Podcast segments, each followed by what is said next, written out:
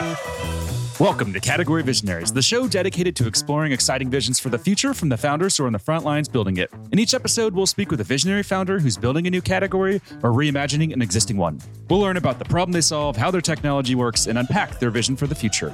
I'm your host, Brett Stapper, CEO of Frontlines Media. Now let's dive right into today's episode.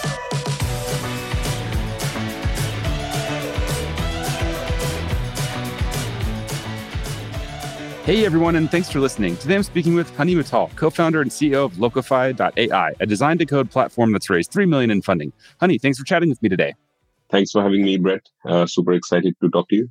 Yeah, no problem. So before we begin talking about what you're building, let's start with a quick summary of who you are and a bit more about your background. Yeah, so my name is Honey Mittal. I'm one of the two co-founders of Locofy.ai. Locofy.ai, like you said, is a design to code conversion platform but essentially what we do is we try and take away the grunt work from front end engineers in particular and app developers and also make it easier for startups and individuals to basically move faster and build great products faster and cheaper. Very cool. And from a you know, personal background perspective, what were you doing before this? Uh, yeah, so I've basically been based in Singapore. I come from India, but I've been in Singapore for half my life. And I've spent the last decade or so as a chief product officer of three startups, all based in Singapore, but in different industries like travel. So I was uh, started off in Wego.com, which is a travel marketplace, then moved on to FinAccel, which is a buy now, pay later service for Indonesia, and then Homage, which is an online healthcare platform for the, especially for the aging population of Singapore and the region. And uh, my co-founder was essentially the head of engineering at two of these three startups with me. And we were lucky enough to build one of Asia's first editor's choice apps and then another editor's choice app and then build one of the world's fastest progressive web apps. So a lot of the experiences of, you know, building uh, cross-platform products was kind of the motivation behind starting Locofy. And we also realized how difficult it is to get engineers today and, and retain engineers. Mm-hmm. And a lot of startups kind of um, never move forward or never can get their product market fit or can never even sometimes bring their ideas to life. And that's where we kind of saw an opportunity based on our experience to make it easier for people to make apps and websites and products and make them faster. Nice. Very cool. And two questions we'd like to ask just to better understand what makes you tick as a founder. What CEO have you studied the most and learned the most from, would you say? Apart from the obvious, I would say the three CEOs that I've worked closely with so the first one is also now my mentor and one of our first angel investors and a big motivation kind of to go ahead and do it myself was uh, Ross Veitch. He's the co-founder of Wego.com. Yeah, I mean, I think um, I've learned a lot from the three CEO co-founders and I've directly reported to.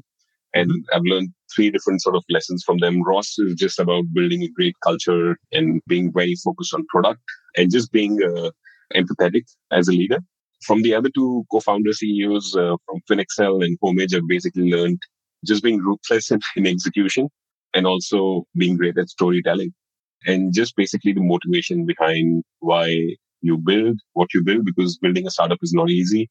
You want to wake up every day not forgetting the why.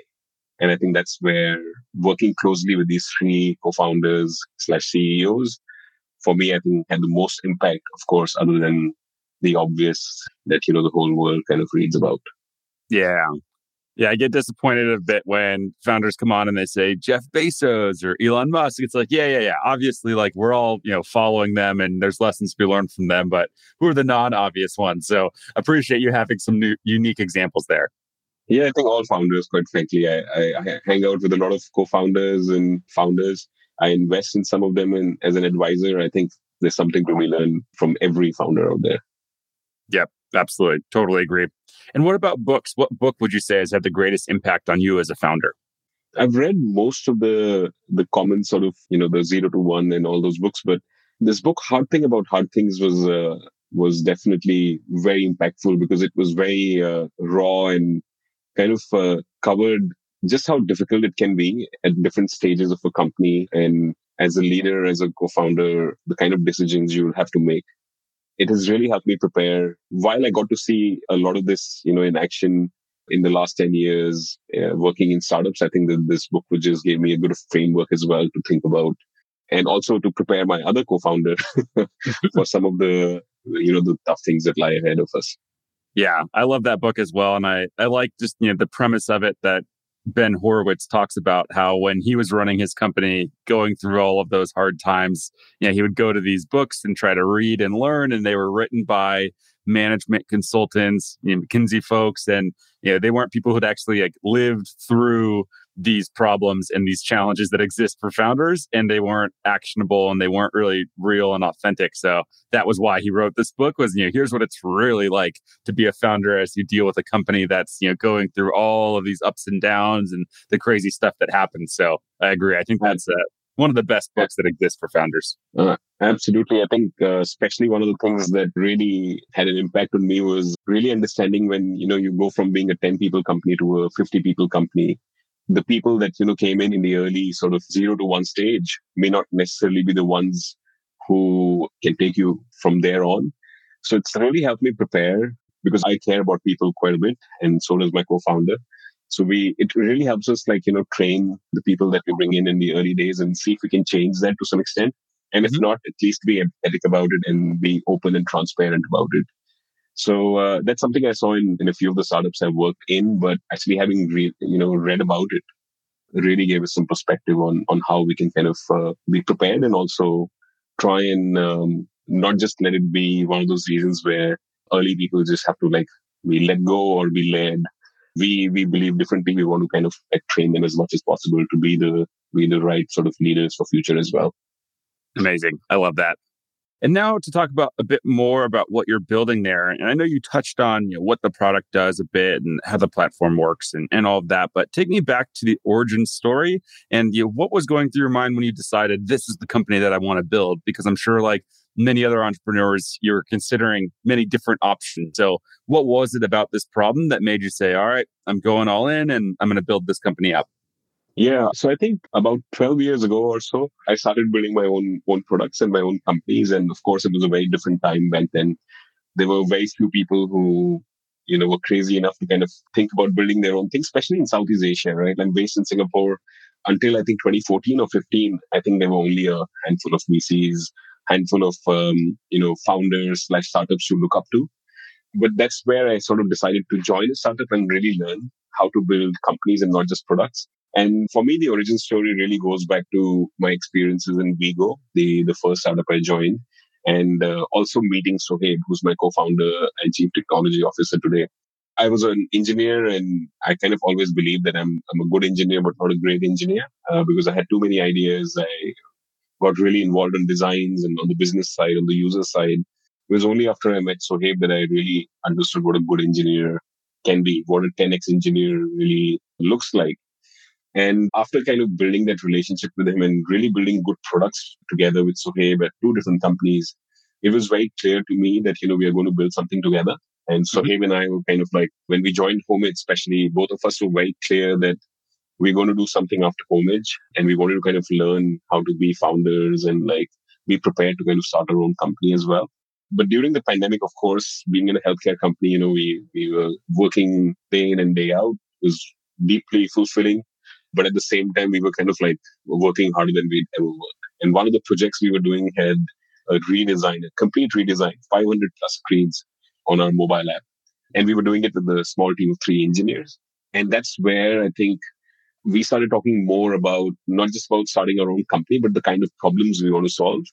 And we quickly uh, ruled out anything to do with marketplaces because we spent 10 years building marketplaces and we wanted to go slightly more into you know deeper engineering problems. And we started also feeling this uh, you know global pain of not being able to find developers and also understanding that developer costs have increased tremendously.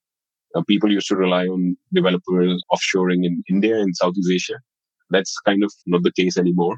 An engineer who would get paid $2000 a month and would be seen as a cheap option not the case anymore. Indian startups have been kind of hiring people in Silicon Valley now because it's getting harder and harder to, to get engineers uh, in Asia.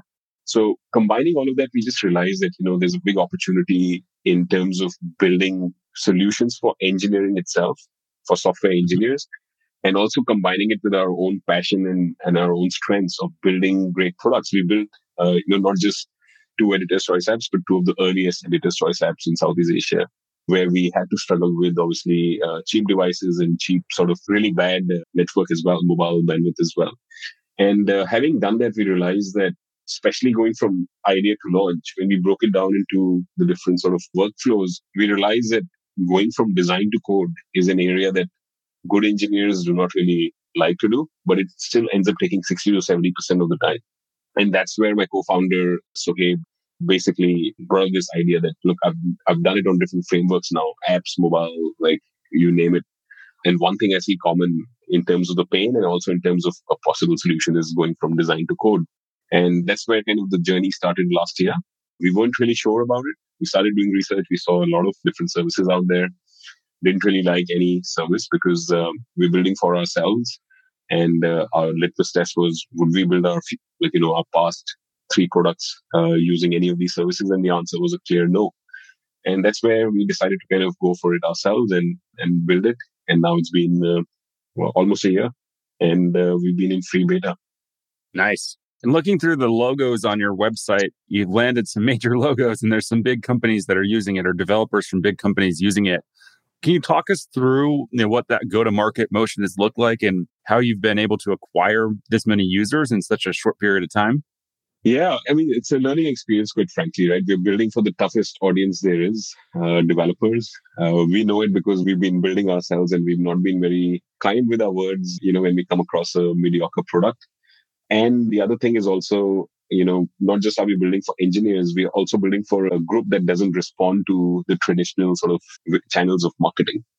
The upside though being that, you know, we're basically building a global product from day one itself.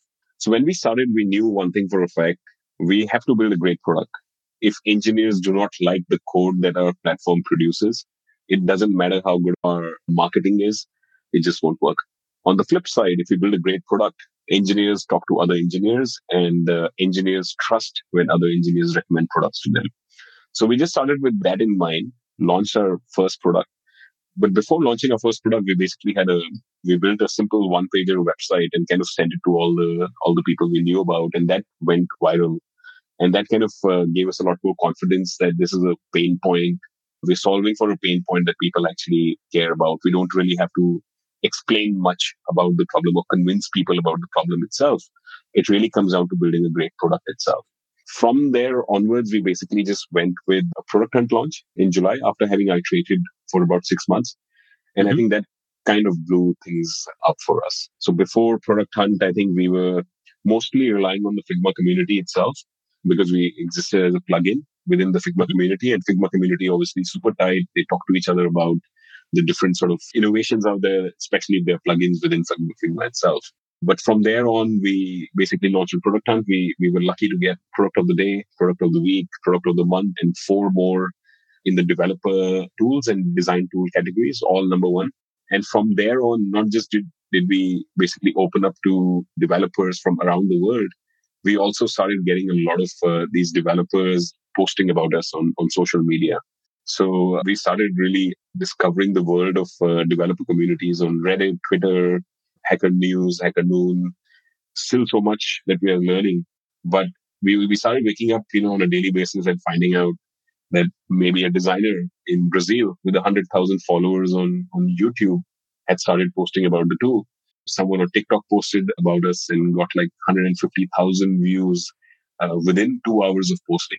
And that kind of gave us some early insights into how we can grow this company in the future as well.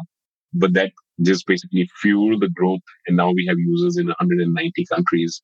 Still in free beta, I think that really helps solving a problem that people really connect with. It's a pretty big pain point.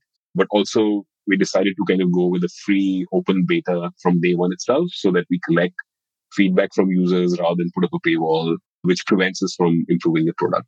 So, yeah, that's been pretty much the journey so far. And uh, we're still figuring out how do we really crack our ideal customer profile. Is it early stage startups? Is it individual engineers? Is it teams? Are we talking about late stage or early stage? Like a lot of it remains to be seen, but what has happened is that because we don't have a paywall and because people have been recommending the product, you know, pretty much everywhere you see, we've basically started seeing users coming from pretty much any company, startup or enterprise. Students obviously have been loving the product that we've built and they talk about us quite a bit And uh, that's why you'll see a lot of the top universities, institutes, you know, also using our products as well at this point of time. And I think, yeah, you know, a lot of founders with products like this dream of kind of going viral on Product Hunt and, and, having that work out well. But it seems like for most companies, it doesn't work out that well as it has for you. What were some of the lessons that you learned as you made that push, or you know, maybe it could be interesting to other founders listening in? Yeah. So when we went in with Product Hunt, our goal was not to rank. Our goal was just basically to get really good feedback from engineers. We went in with very uh, little expectations, although we did put in a lot of effort. I think what really worked for us, first and foremost, like beyond all the growth hacks, I think the biggest thing that worked well for us is that the problem statement itself, what we are solving for is not really something where we have to convince people, you know, that this is a problem. The moment they hear something like a design to code, it's a no brainer. I think the question in people's mind is, does it actually work rather than, yep. is this a problem that I need a solution for? And that's a very fair question. And that's what obviously most of our effort goes towards making sure we provide people with the right solution. But I think that's really helped because Product Hunt is essentially a group of early adopters, designers, engineers, and founders. And, and that's literally the, the profile that we are looking for and people who connect with the problem that we're solving.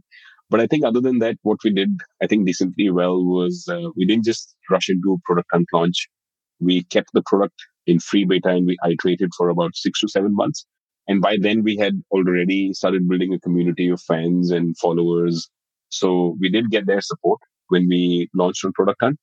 And I think we essentially also, the person that you talked to probably from Locofy was our head of growth. I think he reached out to pretty much everyone, right? Like, which is something every founder does. It doesn't necessarily guarantee anything, but because the problem we're solving is not just something that designers or engineers relate to, especially founders relate to it.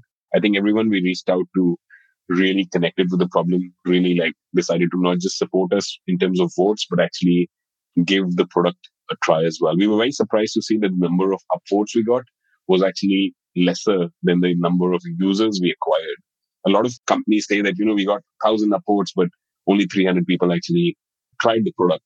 For us, it was, uh, I think, 1,200 plus upvotes, I think, on day one. And that kind of kept on going. But we had roughly twice the number of people try the product itself. So, yeah, I mean, I would just say like there's enough playbooks out there for what to do on Product Hunt. But first and foremost, solve a problem that, you know, the Product Hunt community really cares for. And it's pretty easy to go and find it out, get in touch with people, and see what kind of products have done well. That's one thing I see many, many founders struggle with is the idea of articulating the problem that they solve. Uh, a lot of companies that I speak to and just a lot of the websites I go on, it's all about features and capabilities and you know, the solution. And they fail to really articulate to the user, here's the problem that we can solve. And you know, here's how it's going to make your life better. So you guys have just done an amazing job at making that problem clear.